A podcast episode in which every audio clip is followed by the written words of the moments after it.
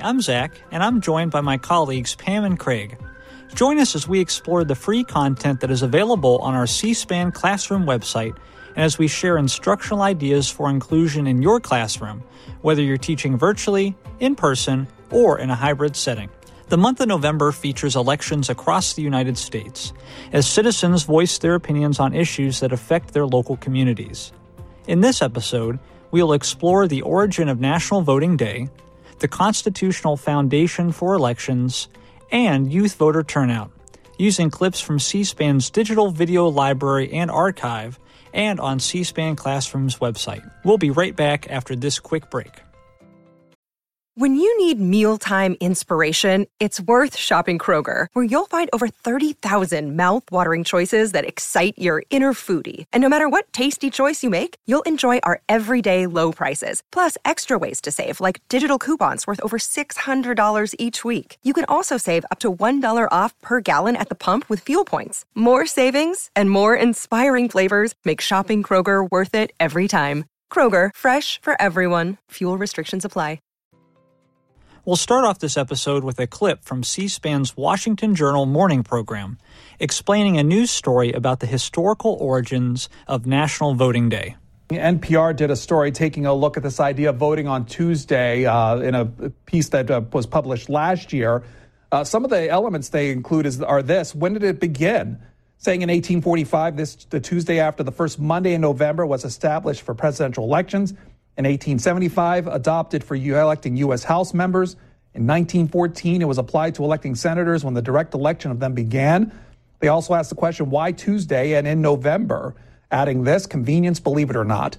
In order to understand the day chosen, you need to understand 19th century America. Most Americans were farmers, devoutly Christian, and needed time to travel because roads weren't paved and polling locations weren't widespread like today. Sundays were out because of church, and people had to get to the county seat to vote, and automobiles weren't an option, and they weren't a factor until the early 20th century. The interstate highway system wasn't authorized until the mid 1950s. And why November? Spring was planting season. Summer was taken up with working in the fields and tending the crops, but by November, the fall harvest was over, and most of the country, the weather was still mild enough to permit travel over those unpaved roads. I really like this clip because it provides basic information for students to develop a foundation for understanding why this day has been chosen for Election Day. In thinking about how it might be used in a classroom, there are a number of ways teachers could kick off a discussion on the voting process, whether they're teaching middle or high school.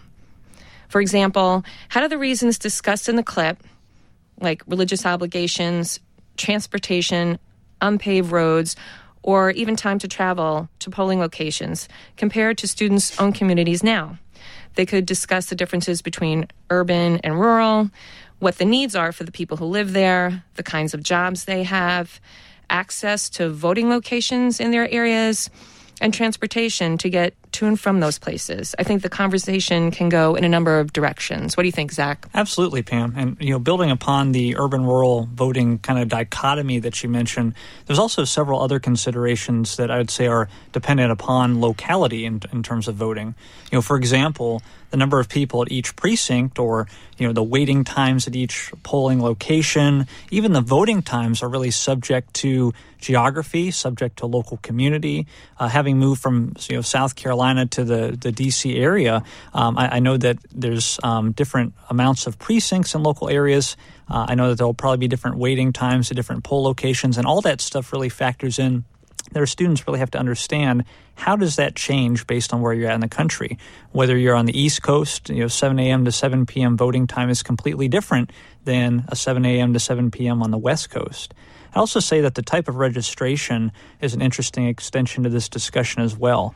Uh, for instance, our country employs an opt in registration system where um, if you would like to register to vote, you actually have to go vote. You're not automatically registered, short of um, the National Voter Registration Act of, of 1993, uh, where you know, since that time there's been nearly automatic voter registration at Department of Motor Vehicles across the country. But I think that students could really compare our system to other countries as a potential extension activity. Yeah, so building on some of those points about the, the history of why Election Day was originally chosen to be held in November, as we heard in the clip, it was because in 19th century America, many folks were working as farmers, and by November, you know the ball, the busy fall harvest season had concluded, and folks presumably had the necessary time to make a trip into town and participate in an election. And then the explanation of why Tuesday was specifically chosen as the day of the week to hold elections. Again, in 19th century America, which predated automobiles and the development of highways, it afforded those same folks the time to travel to the town uh, following the Sunday Sabbath and to cast their vote in an election. So obviously, times are far different now that we are 170 plus years later. And if you wanted to explore those points further with your students, we've actually linked not only the clips that we're featuring as part of uh, today's podcast, but also a number of related resources that can be used as extensions to some of these ideas that we're discussing today. And you can find those resources all linked uh, on our podcast page on the C-SPAN Classroom site at cspan.org slash classroom. So one of those additional resources that we've included actually features Representative Brendan Boyle. So he's a Democrat from Pennsylvania, one of the youngest members of Congress. He delivered a House floor speech in 2018 where he introduced a bill called the Louise Slaughter Weekend Voting Act, and that bill proposed to change National Election Day to a Saturday in November. In his floor speech, he goes on to talk about how much society has changed over these past 170 odd years, and he suggests that a Tuesday during a typical work week, uh, as the day currently stands, may not be the ideal day for many Americans to make it to the polls. And he goes on to state uh, further how low voter turnout breeds uh, voter apathy, and that low voter, voter turnout results in a democracy that's not truly representative of the entirety of its citizens. So, just for additional context and an idea of how you could use this as an extension activity with your students, Representative Boyle introduced the bill in both the 115th and the 116th sessions of Congress, where it died in the House Administration Committee both times. But as a related activity, your students could read over the various sections of the bill and then brainstorm and propose their own ideas for their own bill on how and when they think America should hold its national elections. Yeah, absolutely, Craig. And, and I think that that kind of concept of students proposing their own ideas still holds a lot of water today on so many other aspects of, of voting. For instance, this clip can springboard study regarding voting methods and procedures. You know, for instance, uh, in-person voting on a designated voting day, early voting, mail-in ballots, absentee voting. And on our um, C-SPAN classroom uh, webpage, we actually have a deliberation: should your state modify its voter registration laws and methods for submitting a ballot? And this deliberation showcases voter laws in West Virginia, Oregon, Vermont, Connecticut, and Missouri. And what I found particularly fascinating was it also includes a chart from the U.S. Vote Foundation that categorizes voting deadlines and conditions state by state. So, you know, short of teaching that entire deliberation to your students, you could just have your students explore the history of voting in their home state or a state of choice with regard to specific voting laws. As a wrap up to this class discussion on this clip, you can have students complete an exit slip. They can answer a prompt such as explain one important idea you learned during today's class. Teachers could collect that uh, as students leave the classroom or uh, even have some share their ideas if they choose. Or you can assign a follow up activity, such as having students research various voting methods in the United States. We do have a bell ringer on ranked choice voting, which is a discussion that's been happening across the country, where Grace Ramsey with Represent Us and Evan McMullin with Stand Up Republic discuss how the system works, the process, and the secondary impact it can have on political polarization. It comes complete with vocabulary and ready to go questions, so it can be offered as an extension or a homework assignment. Thank you so much, Pam, uh, in terms of the ready to go resources that we have uh, teaching this content. Uh, now that we've explored the history of National Election Day and contemporary examples of voting methods, we'll now delve into the constitutional foundation of voting with a clip that features University of Baltimore law professor Kimberly Wehle. Mr. Wehle, one passage from your book. Uh, few people realize that the Constitution contains no express right to vote. Some view it as a privilege to be earned, even for citizens, while others feel it is at the heart and soul of American democracy that should be both protected and enhanced more profoundly than any, any other right in America. This pitched battle around whether there's a right to vote or whether only the right people should be able to vote lurks below the surface of the American consciousness and conversation, but it is real. On the right to vote, yeah, I, I was surprised by a number of things. Um, of course, the Supreme Court has recognized a right, a constitutional right to vote, and said it it is kind of pivotal on all other rights. Um, but we talk a lot in this country about good judging and bad judging, and and you know that is uh, if there's something is expressed in the Constitution or a statute, or judges are making things up. But I think the right to vote just shows that, you know, there's a lot of ambiguity in the Constitution. Of course, there's a right to vote because otherwise we wouldn't have a representative democracy. But it's actually not spelled out expressly in the original Constitution. There are six, six different amendments that mention it. So originally, the only people in America that could vote at the time the Constitution was ratified were white male landowners. So wealthy met white males were the only ones who were allowed to vote. And slowly, over many years, that tent of who could come in was expanded. It was expanded to lower income white males, and it was expanded to, to formerly enslaved people. It wasn't until the early 20th century that women were expanded, were added to that tent. But because it's because we are an opt in system, that is, you have to demonstrate that you are eligible to vote and decide it's important to you, versus an opt out system. Other democracies, you're kind of born in the country, you get your ID card, and you're registered to vote, and you have to decide to get out because we're an opt-in system, we, we have this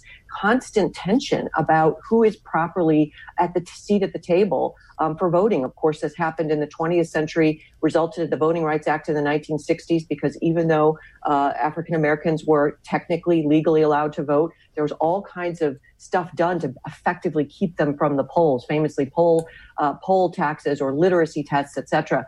And this this debate is still happening in America. And and my wish for this is just to take one more thing off the table, one thing off the table for Americans to be divided about. So, from Kimberly Wehle's book, What You Need to Know About Voting and Why, uh, there's a quote that, that I found particularly fascinating. It was uh, there's a historical pitched battle around whether there's a right to vote or whether only the right people should be able to vote. And while I wouldn't necessarily recommend having your students debate that particular quote, I think that it offers a lot of insight in terms of this debate that has happened throughout American history to present day, which makes it such a contentious topic. Uh, for instance, this clip could yield a debate or deliberation and discussion of contemporary issues that extend beyond the historical examples. For instance, age, education, your geographic location, uh, physical mental disabilities or registration dates within particular localities. Uh, and we also offer another deliberation uh, on our C SPAN classroom site. Do state laws requiring photo ID for voters unfairly affect voter participation? So you could have your students engage in that type of question or a slew of other questions with regard to gerrymandering, redistricting, uh, for instance, mobile voting law in Georgia, uh, and related Supreme Court cases such as Baker v. Carr, Shelby County v. Holder, or Rucho versus Common Cause. I think this clip can also be used as an opportunity to explore the Constitution for references regarding voting, as Kimberly Wehle mentioned. So, for example, in my classroom, I remember using stations. And so I think this could happen whether you are physically in the classroom or if you're using breakout rooms because you're virtual or in a hybrid environment. Also, you could jigsaw the activity or do a gallery walk. So students have time sessions to learn about some of the amendments, like the 15th, the 19th, the 23rd, the 24th, and the 26th amendments.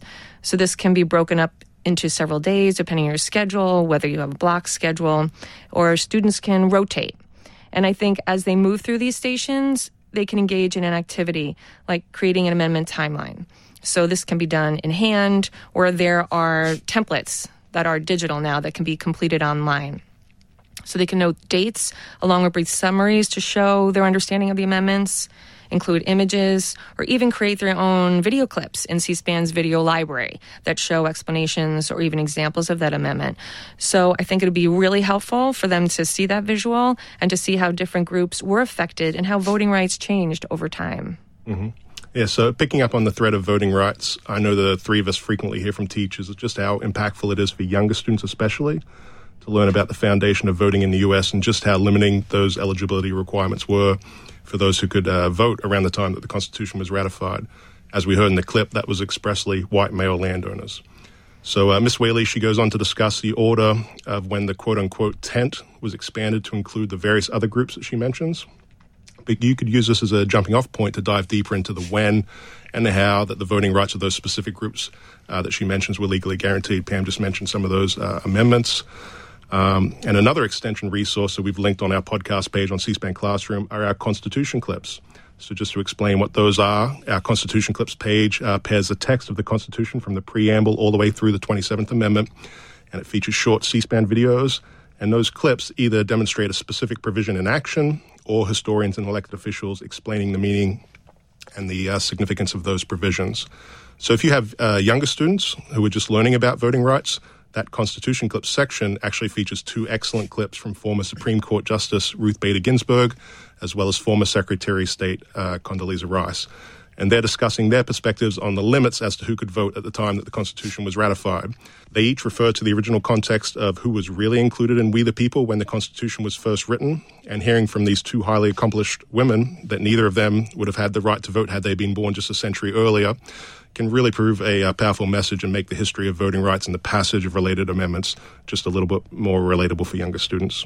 Well, and taking uh, back a little bit about what you just said, Craig, about you know who is we the people or who has we the people been throughout American history, there's that concept too of de jure versus de facto voting rights. For instance, while an amendment might have been passed, who was actually able to vote after the amendment was passed. You know, i.e., there's examples of literacy tests, poll taxes, all different kinds of uh, uh, different things that restricted the right to vote that got around some of these amendments. So I think that it's also important for students to engage in study of, well, yes, an amendment was passed, but when exactly did that quote unquote take effect uh, within a particular locality?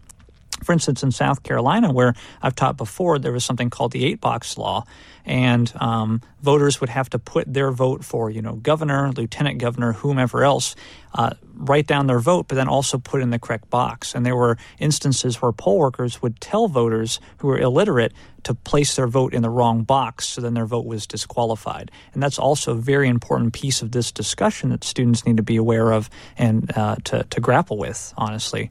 Um, and you know, a few years ago for the 2016 presidential election, uh, we had a few of our students, or all of our students in our school, actually participate in a mock election. Uh, we played campaign ads from C-SPAN. We had a simulated voter registration process and we held them accountable to remember to bring their voter IDs that they made, and to also uh, we used borrowed voting machines from the local election office. And back to your point, Craig, it's extremely impactful for our students to learn about the history of voting rights, but I'd say it's also equally as important for them to actually engage in the process too. And that brings us to the last part of this episode.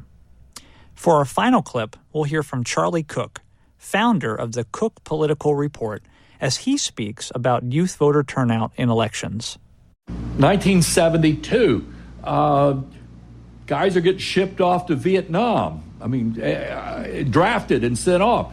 And young people didn't vote then. That was the first year that 18 year olds had the right to vote. And the participation rate for people that were 18, 19, 20 was abysmally low. It's always been. And sadly, I think it's until people, until you, you maybe you buy a home, you have kids and a stake in the community, you're worried about property values, you know where you're going to likely to be living for the next few years. It's when people have a stake in the community, that's when they start voting in bigger numbers. And, and so it's not blaming this generation. They're behaving just the same way their parents and, you know, at this point, grandparents did when they were 18, 19, 20. And it's unfortunate. Now, could something like climate change galvanize them and get them back out, get them to vote in big numbers? Uh, you know, I hope so. I think Charlie Cook does a good job of describing the Vietnam era as being a catalyst for young people becoming civically engaged. And a couple of ideas come to mind to how I might use this video clip with students. I might engage them in a conversation on current events that are important to them, such as climate change that he mentioned. They could explain why that issue is important to them, offer solutions on how that could affect change. And it's interesting, it gets them thinking about things that are affecting them in their particular community or their part of the country. Another thing I would consider doing is conducting a Socratic seminar. I really love doing those when I was teaching. I mm-hmm. think it provides students with the opportunity to listen attentively uh, respond effectively to each other, and really reflect on their own learning their own thinking. And sometimes they walk away with uh, a different perspective on that initial issue. So teachers could ask students to consider a question such as, what is what issue is happening in the country or your community that would motivate you to become civically engaged. I think that could launch a great conversation. And the goal here, I think, is to get them thinking about issues and how they can become active citizens and have their voices heard, even if they're not eligible to vote yet. Mm-hmm. Yeah, so building on some of the points that Charlie Cook uh, makes in the clip about young people typically needing to get married first, start a family, become homeowners before they become civically engaged and interested in issues and voting. We have a number of terrific extension resources on the C-SPAN classroom site if you want to explore the issues of uh, limits to voting age. You can obviously take a look at the history and the passage of the 26th Amendment and the support it received uh, since 18 year olds were considered old enough to be drafted for military service and to fight in the Vietnam War, and thus they should be able to exercise their right to vote. But going beyond that, we also have a deliberative lesson that looks at recent initiatives around the country uh, that have sought to lower the voting age to 16 in local elections. So, again, we'll add a link to that specific lesson on our podcast page uh, so you can easily find it. But the lesson cites specific examples around the country from cities in uh, Maryland, California, Illinois uh, that have opened up local elections to 16 year olds to vote. So, there are a number of point counterpoint video clips that uh, uh, from young people, from members of Congress that your students can view to make up their own minds about civic engagement and, uh, and also by proxy appropriate limits to voter age. So, just uh, final thought here. I know my eighth grade daughter's civics teacher actually recently used this uh, specific lesson in his class that was completely independent, had nothing to do with uh, any influence from, from me or from my daughter. But he had the students do a, a uh, think, pair, share activity with a partner and then after that, they'd reviewed the various clips and articles. Uh, they also did a take a stand activity with the entire class. And she came home, uh, you know, talking about her school day over our family dinner. This was just a couple of weeks ago. It really sounded like she had and her classmates they were enga- uh, engaged in a very civil back and forth as they deliberated the issue of uh, lowering the age to vote. I remember you coming in and sharing that conversation with us, Craig, about the conversation that you had with your family during dinner. And I can't help but think of the stories we hear throughout the year of young people who are not yet eligible to vote taking action in their local communities to create change. We've heard them from the East to the West Coast, and many of these testimonies can be attributed to our annual Student Cam documentary competition. So, as my final thought I think if teachers listening have students who are below the voting age but are really interested in public policy issues, we encourage you to have them participate in this year's competition. We're asking students to explore how the federal government impacts their lives. The competition provides them with a platform to discuss an issue that they may already be personally passionate about. It's a terrific project based learning experience that teachers can guide students through the process. And on top of that, we award $100,000 in cash prizes to students and teachers. That is a lot of money, Pam. well, this week's episode about elections highlighted National Voting Day, the constitutional foundation of voting, and youth voter turnout. We sincerely hope that you will use them to launch a discussion with your students on the importance of civic participation. And just as a final reminder, you can access all of these free resources and more at cspan.org slash classroom. Again, all the resources that we've featured uh, and discussed in this episode are posted in the podcast section on our featured resources site at the top of the C-SPAN Classroom homepage. Also, be sure to follow us on Twitter and Facebook on at C-SPAN Classroom. And if you would like to connect with our team to learn more about our resources, email us anytime at educate at cspan.org. That's it for this week.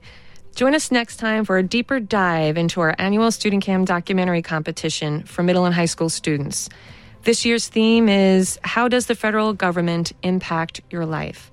So if you are teaching about the role of the federal government, this competition is a great way for students to connect the topic to their personal lives. Until then, thank you again for joining us.